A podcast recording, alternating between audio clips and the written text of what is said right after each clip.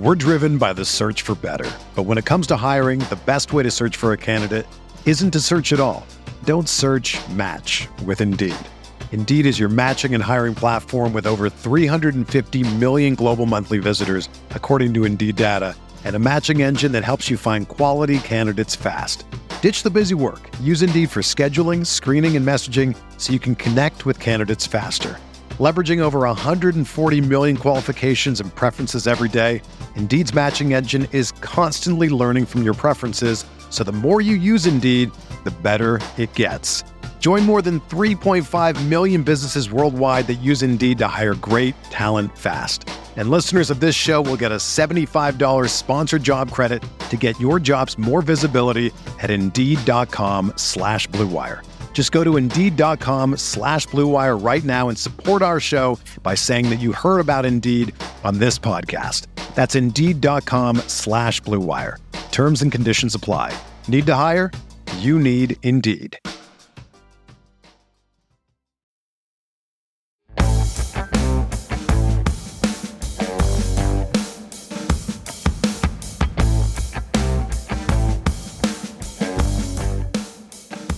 How to win $500,000. That's what we're talking about this week on Stealing Bananas. I'm Ben Gretch on Twitter at yards per Gretch. With me, as always, is Sean Siegel and our guest this week, Davis Mattek, who we can find on Twitter at Davis Mattek and over at Sports Grid and on his podcast, The Take Cast.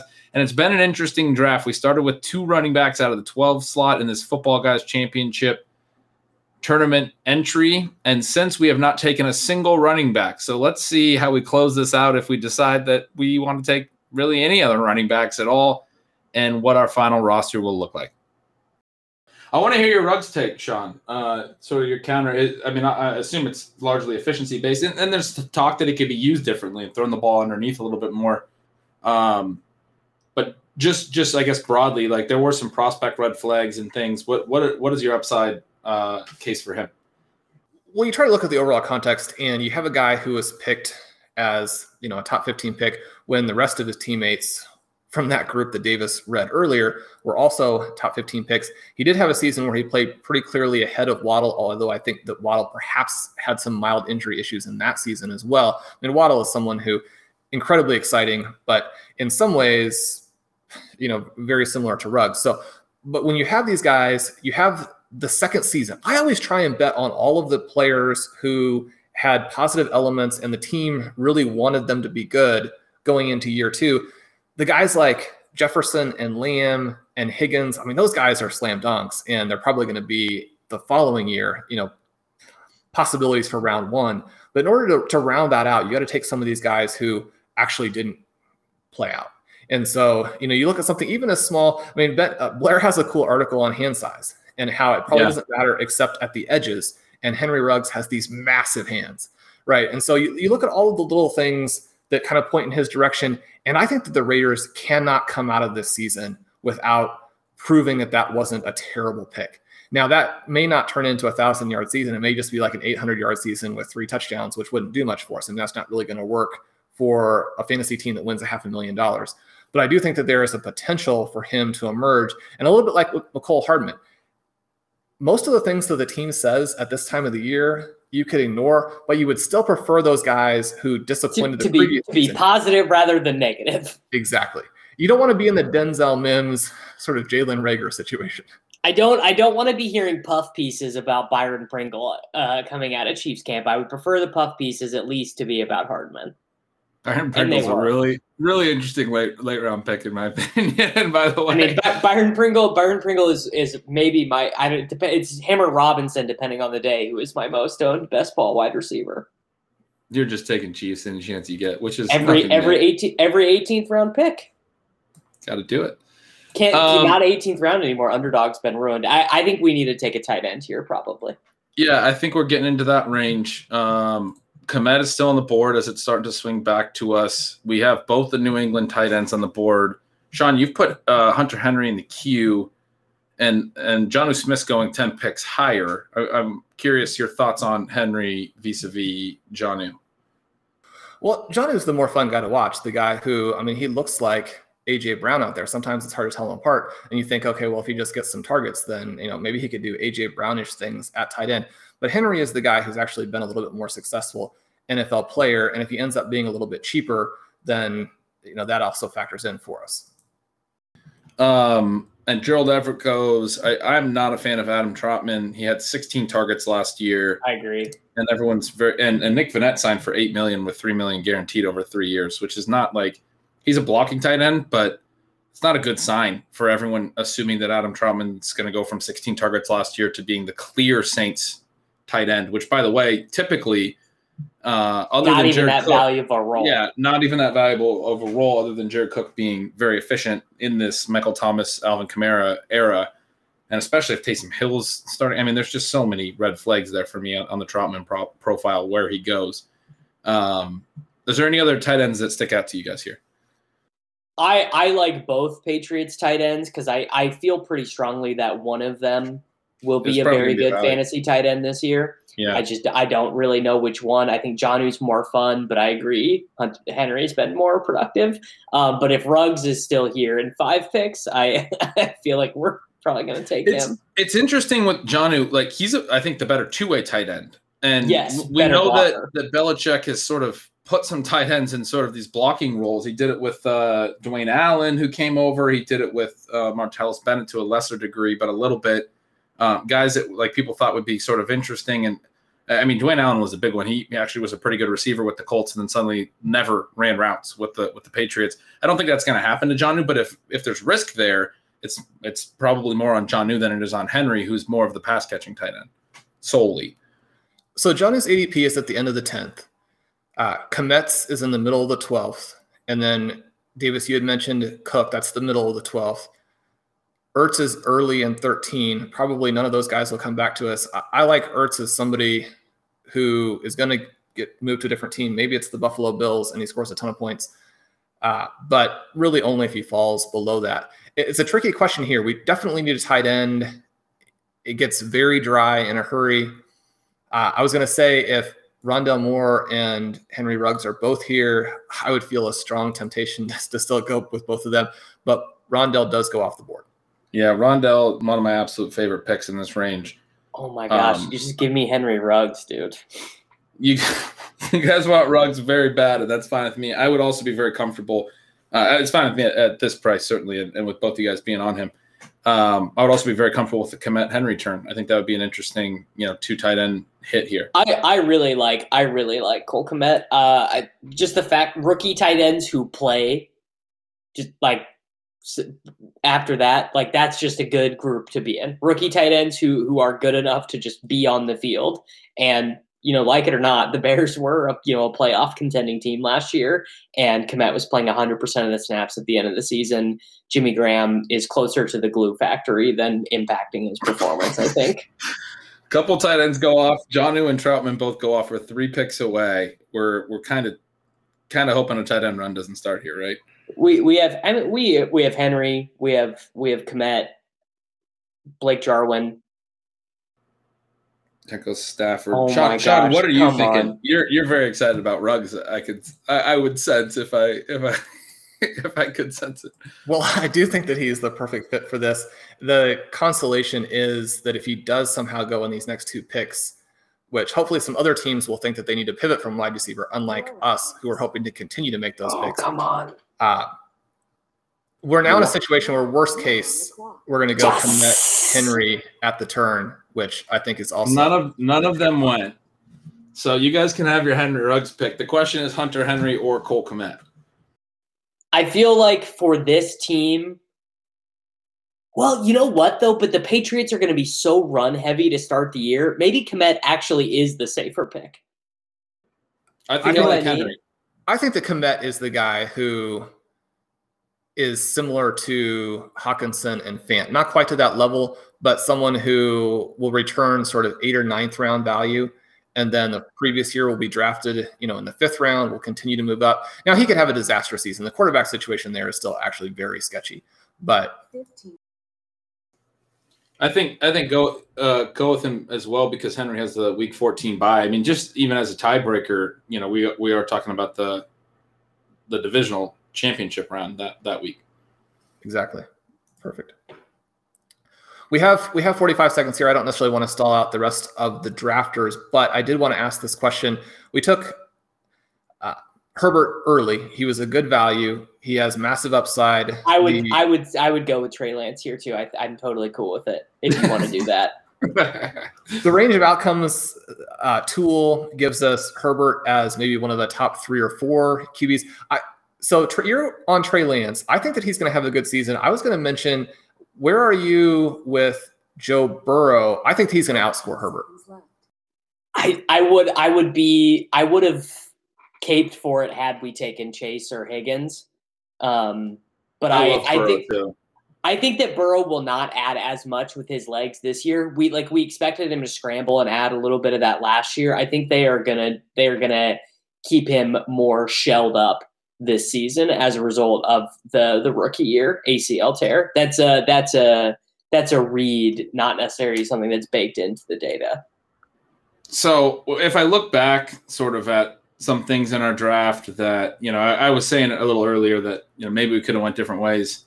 Um, the Herbert pick now to me sort of stands out when, when we could have had either Burrow or or Lance at this 11 12 turn or potentially taken both of them there. That's that's always true in these drafts. I I have had Yeah. this experience every year doing the main event, every year doing football guys players championships. Is you you you feel like you get a good value with your middle ish round quarterback, and then you're sitting there around thirteen going, I could have got Trey Lance, I could have got Justin Fields, I could have got X, Y, and Z.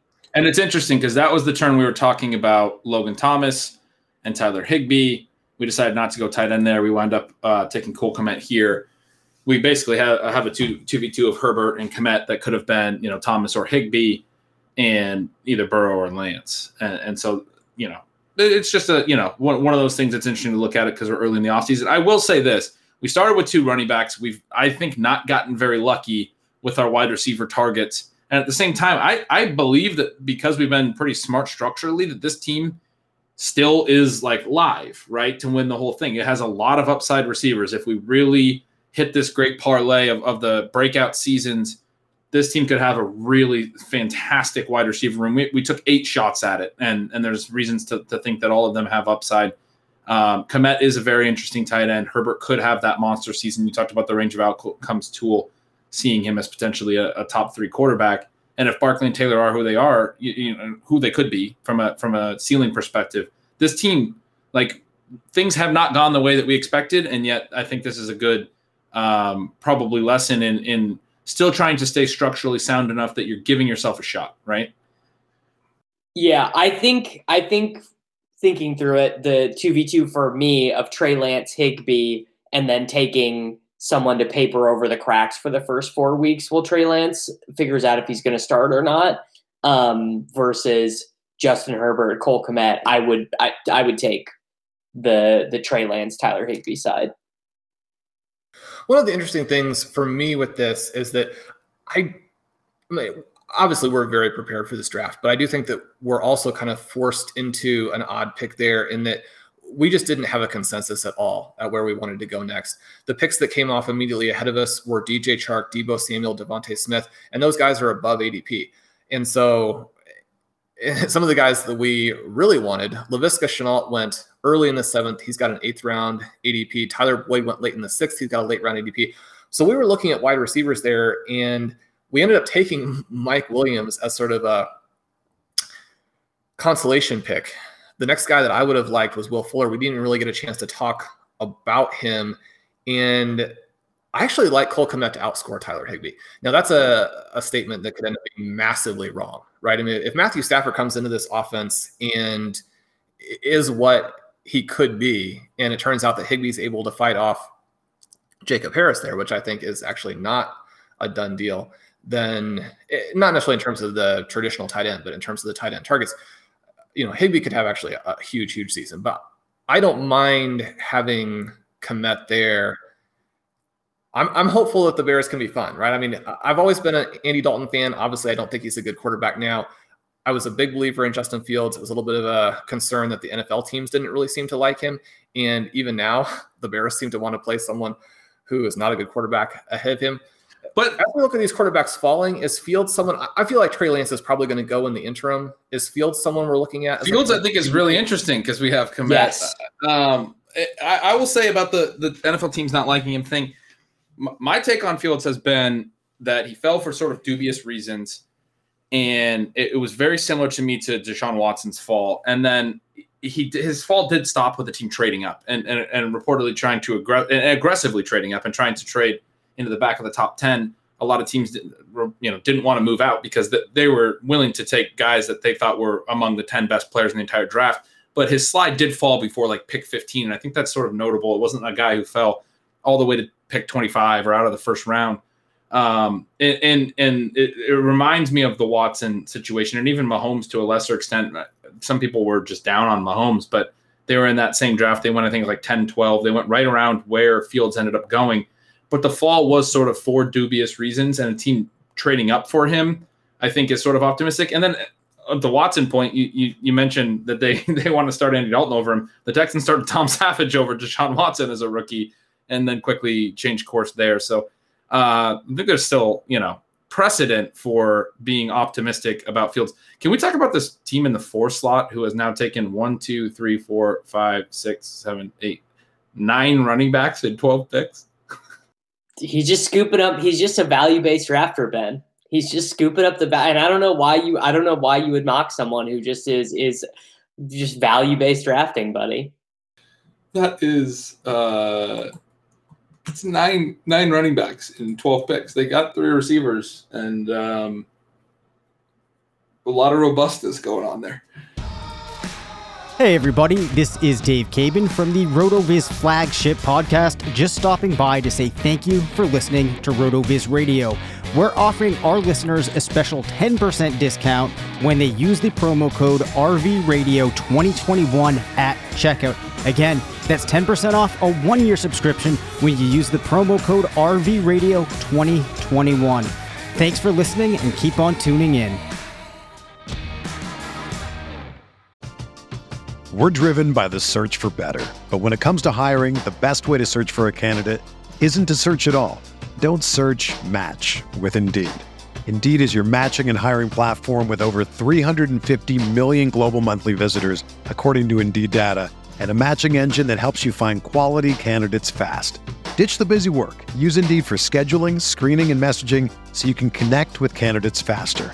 Leveraging over 140 million qualifications and preferences every day, Indeed's matching engine is constantly learning from your preferences, so the more you use Indeed, the better it gets.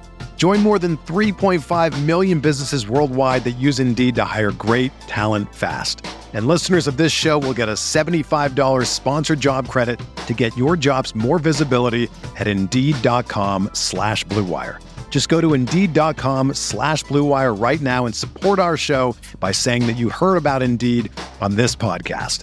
That's Indeed.com slash BlueWire. Terms and conditions apply. Need to hire? You need Indeed. Whether you're a world-class athlete or a podcaster like me, we all understand the importance of mental and physical well-being and proper recovery for top-notch performance. That's why I'm excited that Unifyd Healing is sponsoring podcasts on the Blue Wire Network. Unifyd Healing is a new and super innovative global network of wellness centers powered by Energy Enhancement System, or EE System. If you haven't heard of the EE System yet, then you'll want to listen up. This technology promotes wellness, deep relaxation, purification, and rejuvenation.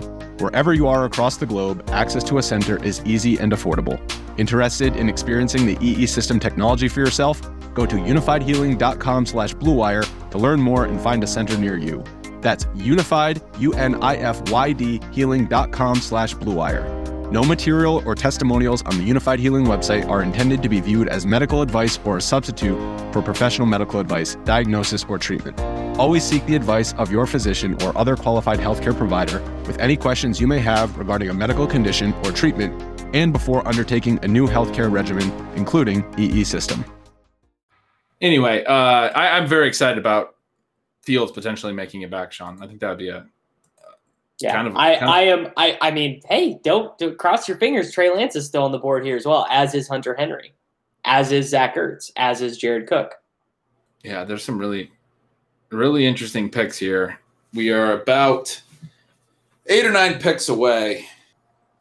One of the things I really like at this point is that we did get our eight wide receivers, and I just, in terms of pointing out where things really do fall off the the cliff, I always talk a lot about how wide receiver isn't as deep as people think it is, and especially if teams draft correctly, as a lot of teams have done in this draft, then you run into the issue that we've run into over and over, where we didn't have the guys we wanted. We still got guys who are pretty good. I think it's done now. I think until I mean I have my sort of trademarked, although it sounds like Peter Overzet is also fighting me for it. But the KJ Hamler last round pick, I don't have any other wide receivers that I like left, and that also kind of gives us some flexibility now to attack some other positions. Although obviously, if if you guys have a, a receiver here that we need to take, I'm, I'm definitely okay with that as well. No. Terrace Marshall is the only one that I would be like, stoked on. Obviously, like him a, a, little bit less when you already have DJ Moore. Not that it, yeah. not that it really matters. It matters um, to me. I mean, the, the Moore pick was a, a, bet on him being top five, and if he's top five, Robbie Anderson's still going to be good, and we're basically betting on a third right receiver. The, the Curtis Samuel hole being filled by DJ Moore. Being filled by DJ Moore. Yeah, yeah. I, I think that's a that that was my immediate thought on Marshall. I like Marshall too, but I don't. I, I don't know that a bet on more is a bet on the Panthers offense. You know, you, you can do sort of soft stacks where you don't have the, the quarterback and you're betting on the team being good, but you don't have to make a bet on the Panthers offense when you take Moore. You're betting on them being concentrated, which they have been the last few years. We know McCaffrey's obviously going to be a massive part of the offense too, and that running back team just took another one. So they must be auto picking, right? I did. I did see, by the way, the team that took Mark Andrews before us was an auto picker. He said he typed in the chat. He was reading a book to his kid, and and auto picked Mark Andrews. So a little bit of a bummer that, that, his kid couldn't wait five minutes. That has an asterisk next to it for auto pick. None of these running back picks do. I'm these are real picks that are happening. Oh man! So if if Trey Lance and Hunter Henry are s- still both here when we are about to pick, we are we agreed on taking them? Yes, I am. Yeah, absolutely. I think. Did you see? Did you see that Rhamondre Stevenson is on the non-football injury list? I did not. James White. I've been I've been arguing every day with Eric Beimfohr for the last month about James White, and James White is about to get fed. That Justin Fields goes. Yeah. We have three picks now where we're waiting on Henry and Lance. I don't think we're gonna get Lance. Don't this is the Rodgers team. You got to think they're they're potentially yeah. going to go QB. There's another team that only has Tannehill that might go QB again. It would just be a kind of a shock to me if he went that far down. This is really the part of the draft where getting sniped even like hurts the most too, because you're like you could pick anyone. There are hundred players you could be thinking about taking here. Like please, please don't with the 147th pick of the draft. Please don't take the guy we want. And Terrace Marshall just went. Sean, what are you thinking about over there? You, you look like you're deep in thought. What what regrets are you pondering right now? Well, I have no regrets. I love this team. I think that you know, not in context. I think that Herbert, you know, like the rest of us, that maybe that was not the way to go. But in context, I think that was a great pick. And you know, he's got the massive upside. So Hunter Henry does go there. The thing I was noticing is that we finally did get the running back run. Right, this has been an incredibly wide receiver heavy draft, but let's see here. Three. Oh my gosh, we just got double sniped. That was so brutal. Oh man. So, so I, I, like Jared Cook here, especially because we have Herbert. So we have the op- opportunity to go with both of the the veteran tight ends and don't hate that. Start to to pick. I mean, with this team again, win the half a million dollars. The rest of our team looks fantastic. I like having the option to pick tight ends. I don't mind James White here, although there's at least a slight chance that he would fall. There are some other, you know, really late running back options that aren't too bad. We have lost a lot of running backs in the last round. So I, I actually really like James White, but that is, you know, that is that's it's kind of a meme at this point. But I, I think the the eight veteran tight end James White turn here is pretty good. I, I, I think I like the two two veteran tight end move. I, I think we're James White's a, a fine pick here too, but that would be my thought. Who do we go with first? We went with Cook. I really like the Ertz argument. I mean, he like there's a guy who's actually shown target dom- dominant ceiling and in tight end premium. Like he, he's one of only maybe seven tight ends, five that I feel like can catch 90 balls. And I, I think he's like he literally two years ago caught, I think 90 balls, over 100 three years ago. Like last year was the only bad year. Might maybe he's dust. Maybe it was just one bad year. He was hurt. Who knows? And, and I don't think there's that much of a question that Ertz is a better player than Jerry Cook. Maybe not now, but he's really good at catching the ball and falling down immediately. Like maybe the best since Brandon Lloyd. that's a good. That's a good throwback.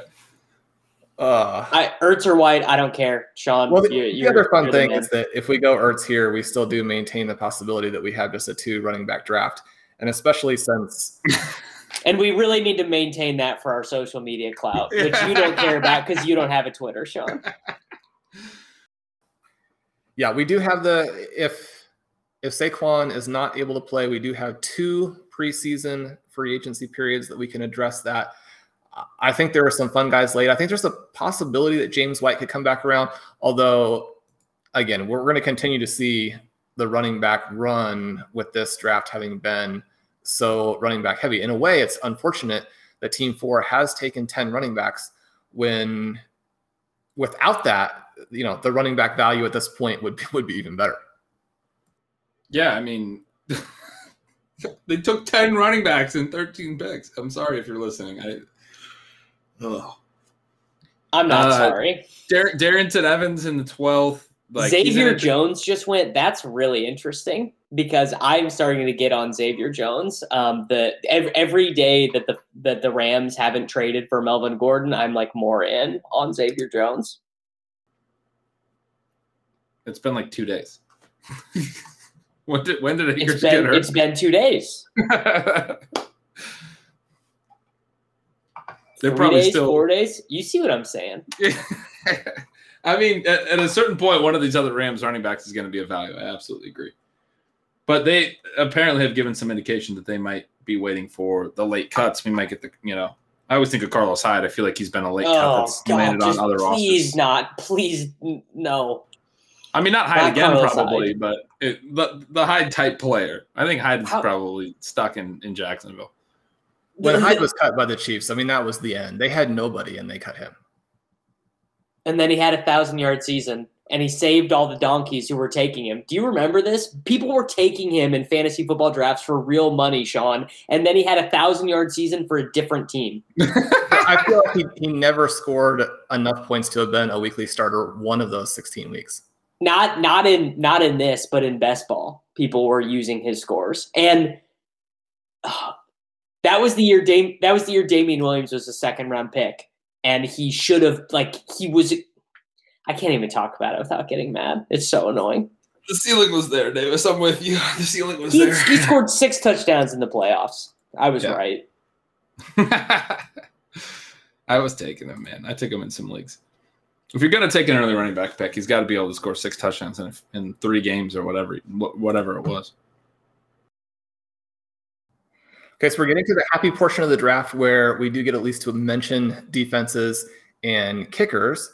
We're also in a situation where now that we didn't get those QBs that we wanted, uh, we have to decide. Again, we can go with a one QB draft here. That's not a problem. Davis, do you have some other QBs that you think have enough upside to bother with drafting as opposed to waiting for free agency? Daniel Jones or Tua, both of them basically same basic concepts, uh, unproven as passers. Daniel Jones actually proven as a rusher at the NFL level. Like I, I would say he's even an above average rushing quarterback. And then Tua didn't really run last year. I think he he ran a little bit in one game, the game against Arizona. I think he had a good rushing game but because he was coming back from the hip injury, they didn't really have any designed run stuff for him. Davis, did I hear you've been standing for uh, Taysom Hill a little bit? So I, of course, started out the offseason really liking Jameis. And then I just kind of thought about it some more, and I'm like, okay, if one of these two guys was going to play 100% of the snaps, who would have the better ceiling? And it would be Taysom, because if Taysom played 100% of the snaps for 17 games, he'd probably run like a Cam Newton esque amount of times, probably 800 rushing yards, but like eight or nine rushing touchdowns. I just did their projections and, and, came to sort of the same conclusion. I looked at his four starts last year, and he wasn't bad. Remember when, like, the week in DFS, we all played him at, at tight end on FanDuel, and he had like 27 points or whatever. And then the whole thing was he can't throw passing touchdowns because he did in his first few starts, and then I think his last start he threw for like 250 yards and two TDs on top of some rushing, and he had just a massive ceiling. I mean, he had a couple really good games in that stretch. Uh, the rushing is just, you know, he he's more like when Rich Hribar was originally writing about the Konami code. He was talking about Tim Tebow and Terrell Pryor. He's more like those guys where you know the Russian's going to be a huge part of it, and you just hope there's some passing. He's not like the the elite dual threat quarterbacks that we have, but there's I think upside there if he actually plays quite a bit. I mean, I don't even know if I would take him in a 12 team league with 20 rounds, but he's I, I guess he is the same category of guys to uh, Daniel Jones. Yeah, I don't know if I would take him in this draft either. I just thought that was, I wanted to get your take on it, and I, I, I, I tend to agree with what everything you said on it. I feel much more comfortable taking him than taking Winston, just for our karma reasons as well, in terms of winning the the half a million dollars. So as we, very good point. A very good point. I, I underrated good point right there as we get to the end and are at the 14 15 turn now, some of the names who come off the board kind of understand the Rams defense, which I think anybody who takes the first defense is going to be mocked. I think taking the Rams defense actually is a, a pretty good pick. He actually probably, the Rams defense probably would be my next choice after the guys we were talking about at the last round with Ertz and James White. The Rams defense probably would have been next for me. White does come off the board, Perine off the board. Uh, Amon-Ra St. Brown, kind of interesting if we had wanted another deep wide receiver off the board. Ahmed off the board, an interesting depth running back. So now that we have about a round to prepare, I like I like the mentor here. I kind of do too. So 11 picks for the guy in pick four. I think he's just really upset that a lot of teams went zero RB and went receiver heavy and felt like there wasn't a receiver value, sort of something we felt and decided he was going to protest this draft and just draft only running backs. Is that what you guys are seeing? Because that's what I'm seeing. This this guy is literally just trying to prove a point at this point. He has 11 running back picks. He's taken one, two, three, four, five, six, seven, eight, nine running backs in a row from round six to round 14. Sometimes, sometimes you just got to own the libs to prove a point, Ben. oh, he took a tight end. He broke the streak. Anthony Firkser in round 15. What a honestly, what value on Firkser round 15? I mean, he's is he just not going to manage his team, or is he going to cut some of these guys? Are we going to be picking up Darrynton Evans in the second week? I mean, he's going to have to field a lineup. Like this is sort of interesting. Okay, so I we're four picks away now. I do want to get a little bit of a feel for where you guys are with place kicker and defense. Is it something I would I would like to take Harrison Butker. Yeah, I'm I'm fully on board with it. I have yeah, no. I, I, I, really like taking a good kicker in it, FFPC it, it, used to be that people took D's and kickers in the eighth and tenth round, and that was a mistake. Now everyone waits. We're in the in the fifteenth, and the reality is the targets that we're looking at here. Some of them maybe are very slightly better options, but the the reality is things are very flat at every position, and the fact that we could get potentially a top three defense, there's only one off the board, and maybe the number one kicker. like without sacrificing really anything. The opportunity cost is nothing. I agree. Just to give listeners a, a, sense of the running backs that we're looking at here, the guys that I currently have in the queue Joshua Kelly, Jerick McKinnon, Wayne Gallman, Anthony McFarland. Ben and I discussed on the previous episode, you know, Benjamin and Justice Hill. So I felt like I needed to put him in the queue for that reason. Davis, where are we with Jerick McKinnon? Can he be the guy if something very unfortunately happens to Edwards-Helaire? You know, I want it to be McKinnon, Sean. You know, I wish it was, but this man was was on the injured reserve last year for dead legs. He was the they, they said he had dead legs. So you, you feel like it's not a great sign to Can't even finish it. it's, no, no, it's not a great sign. No, that's not. That's that was a really, really good, concise argument. That was the best I've ever heard. Honestly, in fact, in fact, I actually think it's bullish for Clyde Edwards Helaire that the dusty vet they added this year after adding Le'Veon Bell and LeSean McCoy in consecutive seasons was Jerick McKinnon, who literally poses no threat to him at all. That's, I mean, you couldn't have said that better. And they like Darrel Williams, and no one ever wants to believe that Darrel Williams play is the Darrel straight up Williams. handcuff in Kansas City. I Yeah. kind of feel the same way. I took Darrel Williams in, in a couple drafts already that I care about. Okay, so we are going to go with Harrison Butker at the 15 12. Wow, I love that so much. Do we have a defense that we want at the 1601? I haven't looked at the schedule at all yet. I so I don't I'm I guarantee there's a good streamer for the first three weeks, but I I, think- I just I just haven't looked. I think Tampa maybe. Um, we, we know they have a lot of talent. and We know they're going to lead, and Sean, I know you're a big fan of that. And they're, they're going to probably play fast too. They run a lot of plays. They're going to score points, and they're going to force teams to throw, and that can generate some turnovers, right?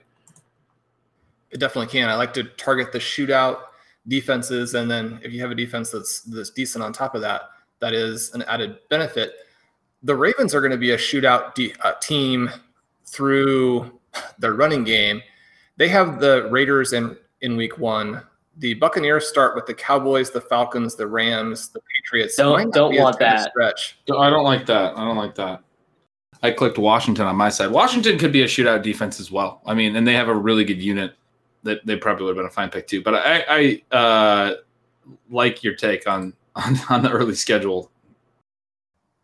And you know, it, it is an issue that Derek Carr actually avoids sacks and turnovers, which isn't great. But I think that that Ravens team has the potential to put up some massive defensive scores this season, and we get ahead of it here and are able to then focus on not feeling any guilt at all about our late round picks. Yeah, and drafting, you know, still pretty pretty early. Um more or less like there's a couple waiver runs before week 1 and I almost don't mind thinking through it as if we're building in some potential drops. You know what I mean? Like take some home run swings. Um but in all likelihood we're going to want to pick some players up. There's not a lot of guys we've taken to this point that look like players that we'll want to cut. Uh, so again, another reason that you can take a, a a place kicker on a defense that you're comfortable with, that you're going to play, that they're going to be on your roster. And then, you know, you'd still like to hit on those late picks, and you very well might, but um, there's the freedom of knowing that you might just cut them, right? And if you the the the thing that I like about um uh, the thing that I like about spending up a little bit on kicker and spending up a little bit on defense is you feel like you're like, oh, this is donkey to do this. I could be taking KJ Hamler or whatever. It actually saves you a bunch of FAAB money over the course of the year because we're not cutting Harrison Butker unless he gets hurt. Like there, there will not be a matchup. There won't be a time where we're like, oh, I don't know if we can go with Butker. Like he will end the year as like the number three scoring fantasy kicker at worst, um, which I really enjoy. And one of the very minimally important but tiny things that I checked before the draft that that do possibly play in a little bit to what we just did.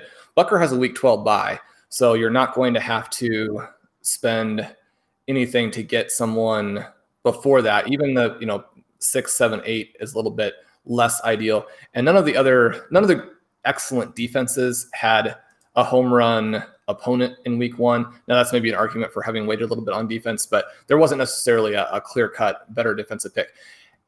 As we go to this next group here, so Davis has pretty convincingly and very humorously eliminated McKinnon from our legitimate options. Davis, do you have a, a running back from this group? What's your take on Joshua Kelly, who the Chargers really wanted to be the They guy? really wanted him to be the guy, and he really played bad. Um, I, I I think that I think that honestly, I believe that Justin Jackson, Josh Kelly, and Larry Rountree are kind of all equally likely to be the the bruiser guy.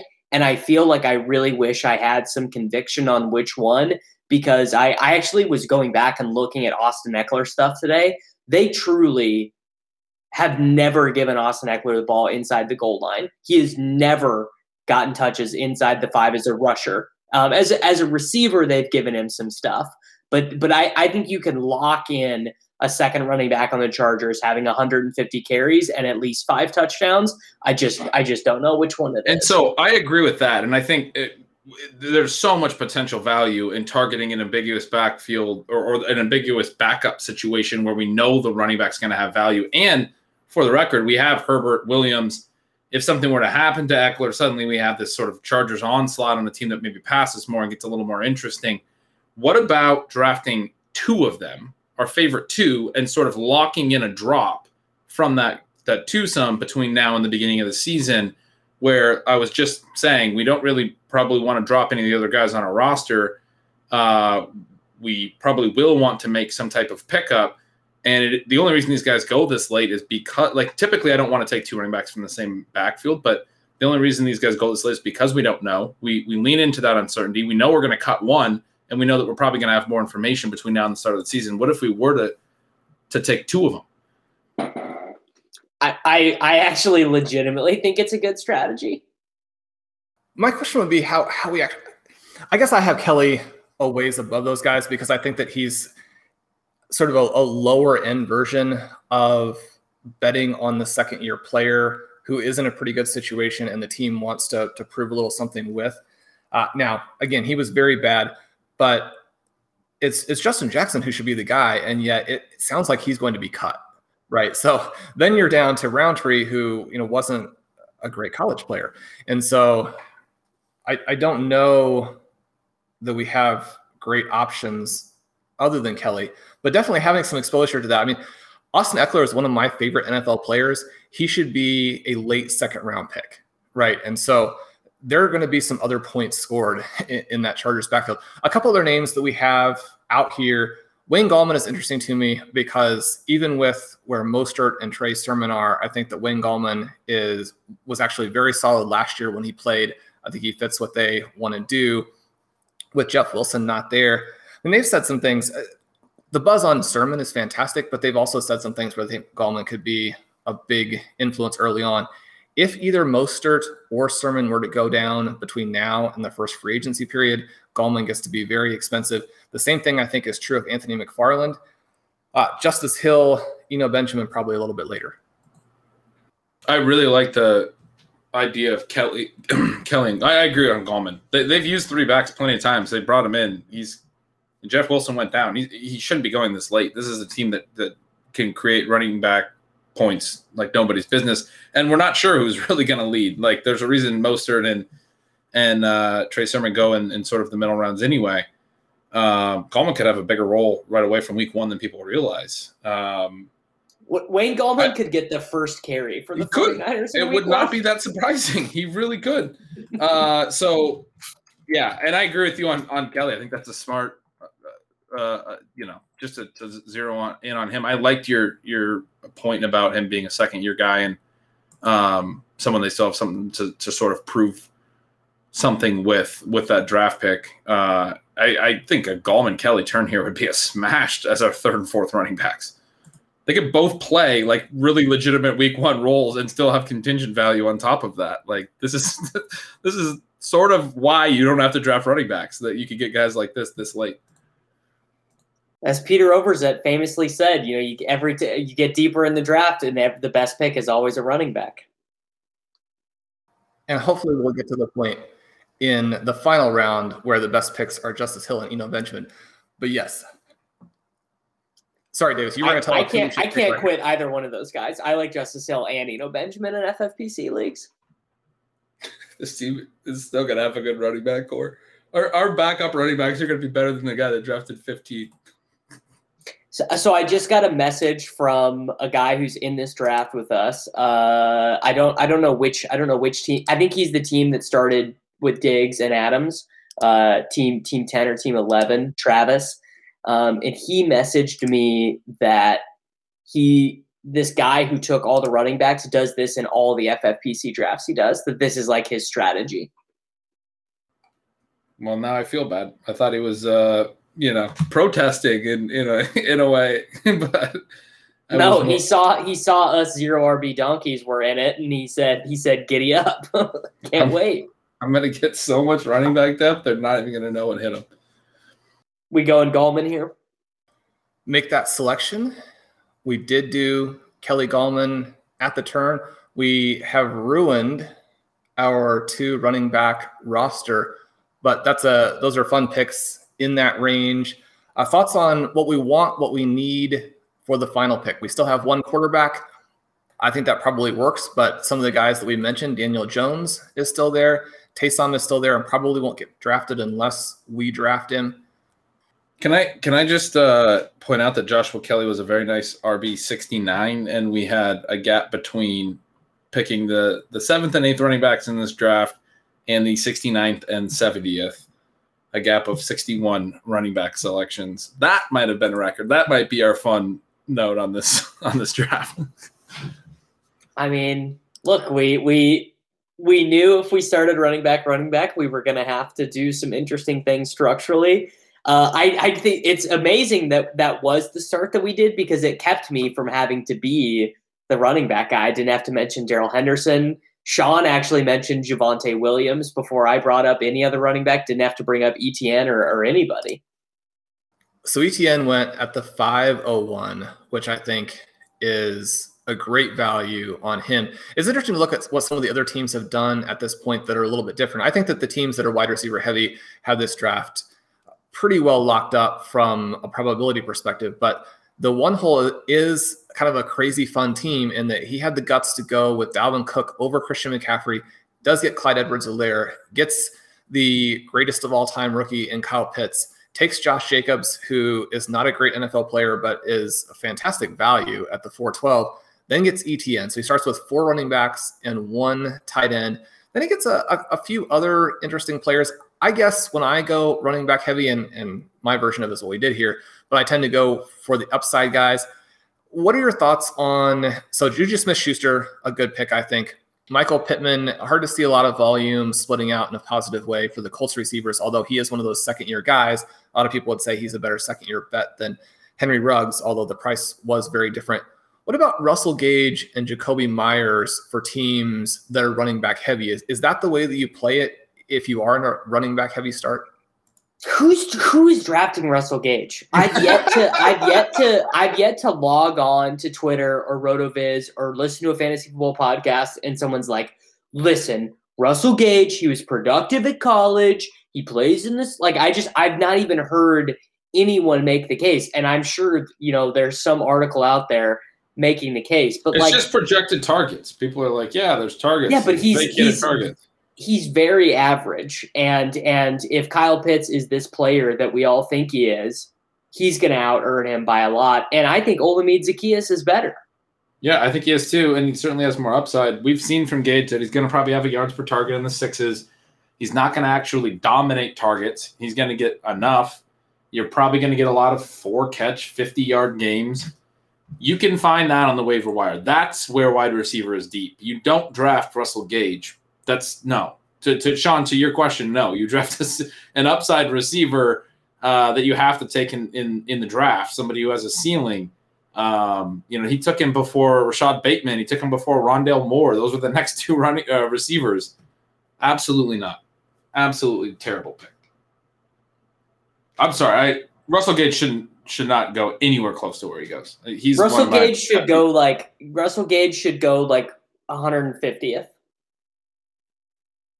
It's, it's it's just absurd. Like I don't know. So most ADPs are efficient. The market is generally good, but then sometimes you're like this AD like, you know, Josh Jacobs going for a while. He was going like 42nd or whatever, and it's just like. Uh, Kenyan Drake might get more touches than him. Like, what think, are we doing? Uh, like, I don't even think Russell Gage has the potential to like score touchdown. I mean, obviously, there's a lot of variance in that, but no, Russell Gage. Calvin Ridley and Kyle Pitts are going to score their receiving touchdowns. Russell Gage has never shown an ability to score, even so. You're not going to get the yardage. You're not going to get the touchdowns. Those are the things that we need for fantasy football. Those are the relevant stats. You might get a lot of catches because he's, you know, and not even a lot, like a, a decent amount because there's targets there. But good lord, I I could could not be me. So looking at our current board, I'll make my quick permanent case for KJ Hamler, where I note that he had two double digit target games last year and a separate game where he scored two 35 plus yard touchdowns. One of the fastest players in the NFL had a good prospect profile coming into the NFL and was a top 50 draft pick last year. Now, granted, you know, he realistically and very justifiably goes in this range because he's playing on a Denver Broncos team that has a ton of other options and doesn't have a quarterback. But Teddy Bridgewater did have three 1,000 yard seasons last year. Anthony McFarland, if something, again, we're not rooting for any of these things. We don't want them to happen. We want everybody to stay healthy and play out the entire season. Our drafts will work for that. We don't need anybody to get hurt. If Najee Harris has happened to him what just happened to Cam Akers, does Anthony McFarland move within, say, 10 picks of Darrell Henderson? No, because I don't think so. Yeah, more uncertainty. Because Benny Benny Snell has played. People are at least familiar with him, and then uh, Kalen Ballage is also on the roster. They Yeah. signed him in free agency, and then they haven't cut Jaylen Samuels yet. They will cut Jaylen Samuels if no one gets banged up in training camp, but they haven't cut him yet, and they won't cut him if Najee Harris gets banged up. Uh, did, didn't you get the memo that Kalen Ballage is good now? I, I was actually uh, our our buddy Justin Freedman from Run the Sims. I was actually arguing with him today because I I happen to just be looking at um, football guys projections, and he has this insane projection on Austin Ekeler, and I'm like, dude, this projection is bad. It's so bad. I, I felt the need to come out of my way and, and DM you and tell you that it's bad. And I was like, the fact that they were giving goal line touches to Ballage should show you that this projection is bad. And he was like, yeah, you're probably right. But Ballage might be their backup. Honestly, I, I don't have a problem with the Anthony McFarland pick. I love the KJ Hamler pick. He's probably better uh, as a football player than our sixth round pick that you guys loved. That's on his own on the same team, but we won't get into that. Well, I like putting these two guys together because I think if Courtland Sutton has a problem, ACL recoveries have gone very well, but we're looking at Saquon Barkley being available to us where he is because of a similar kind of issue. We haven't heard anything like that with Courtland Sutton, but if there's an issue there, if there's a re-injury, if Jeudy busts, I mean, KJ Hamler is going to come through and have a DeSean Jackson type season, and he's free. Davis, we made the the case for Justice Hill on a recent show, but I want to hear you make the case as well to where if something happens to J.K. Dobbins, the Justice Oh, Hill. with with pleasure, with pleasure. I would, I would. This is this is I I I this is making my day. I mean, the thing about Justice Hill is that he never really has played for the Ravens, but every time they've given him a chance, every time he's gotten on the field, every time he's been a part of their offense, he's actually done pretty well. Um, and and he actually was playing in their playoff game, which is really weird when you think about it. But he was he played uh, ten snaps in their playoff loss to Buffalo in over Gus Edwards. You're the only Because- person who knows that, by the way. You're charting the only person Hill that knows it. But if J.K. Dobbins gets hurt, Gus Edwards' role ain't changing. Gus Edwards is not becoming J.K. Dobbins. Justice Hill is becoming uh, J.K. Dobbins. And who's who's better, J.K. Dobbins or Justice Hill? It's hard to say. Scientists have been trying to figure out the answer for that for a long time, but I don't have the I don't have the answer. Well, but we do know that Justice Hill is better than Gus Edwards. And if Dobbins goes down, tell me Justice Hill is going to score more points and lead the Ravens in fantasy.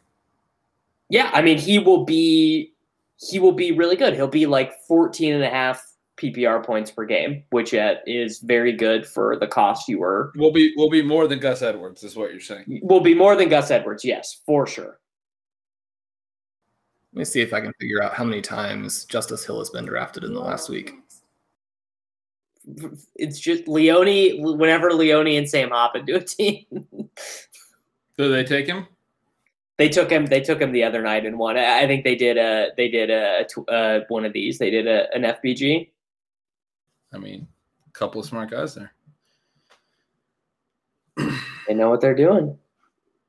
Yeah, man, I, I just love Hill. I think he's uh He's gonna do like uh like the Samaje Perine thing where he like completely disappears after the first year of his career and then shows up in year three and is like, oh, I'm starting this guy in uh, the, the fantasy playoffs. so they're both on the board. We're on the clock. We can go Hamler Hill to close this out.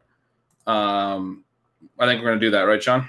I love That's what I mean. Are there any any quarterbacks that we would want or any different uh, No, don't don't see any quarterbacks unless you want Fitzpatrick or yeah. I, I mean, I, I don't I don't see the need for it. Um, I, I would have maybe thought about Nico Collins, but he just went off the board in this round. Uh, I don't. I don't see a lot else personally. So I did look it up. We're looking at 62 drafts in the football guys contest in the last week. Justice Hill has been taken once. We can add a second time to the list. Amazing. The people don't even know that Justice Hill is coming for them. That is awesome. Wouldn't it be amazing for round 20 Justice Hill to be the year it pays out for us? Like Gus Edwards is going in like the ninth round of managed leagues, but like Justice Hill scores more fantasy Yeah, points. the, the problem is we're not going to have a cut because we're not cutting Justice Hill because he's going to be starting week one. So Well, we can maybe cut our 11th wide receiver if it really gets down to it. That will do it for today's special FFPC draft episode of Stealing Bananas, where we're going after the $500,000 with special guest Davis Mattek. I'm Shawn Siegele, and with me is Ben Gretch, whom you can follow at Yards Per Gretch to keep up with our draft exploits and find out how we finish out the draft. These crucial running backs at the end. If we do take another wide receiver, who's going to be our QB2? What do we do at defense and tight end? Please subscribe to Stealing Bananas. You'll get the next episode when it releases that way. We have reached the end of our rate and review contest where you can win a six month subscription to RotoViz by reviewing the show and promoting it in some manner on social media. But you're in, in luck if you haven't reviewed the show so far. If you haven't sent out that social media shout out to Ben, to Colin Kelly at RotoViz Radio, because we're going to keep it open for one more week since we're doing the draft special this week. As always, make sure you subscribe to Stealing Signals, Ben's fantastic newsletter, which will catch you up with everything you need to know about fantasy football. And if you want my newest article on how to dominate out of the 12 slot, you can get a 10% discount to RotoViz with the code RBRadio2021 at checkout. We'll see you soon.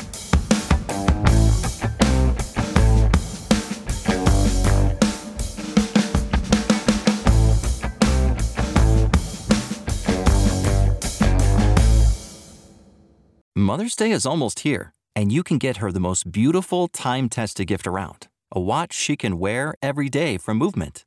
Whether your mom is into classic dress watches, rare and refined ceramics, or tried and true bestsellers, Movement has something she'll love.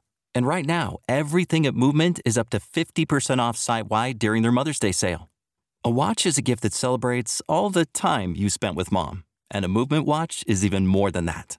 Movement uses industry leading materials for their fresh modern watch designs, from technically complex ceramics to vintage inspired style, all for an incredible value your wrist and wallet will both love.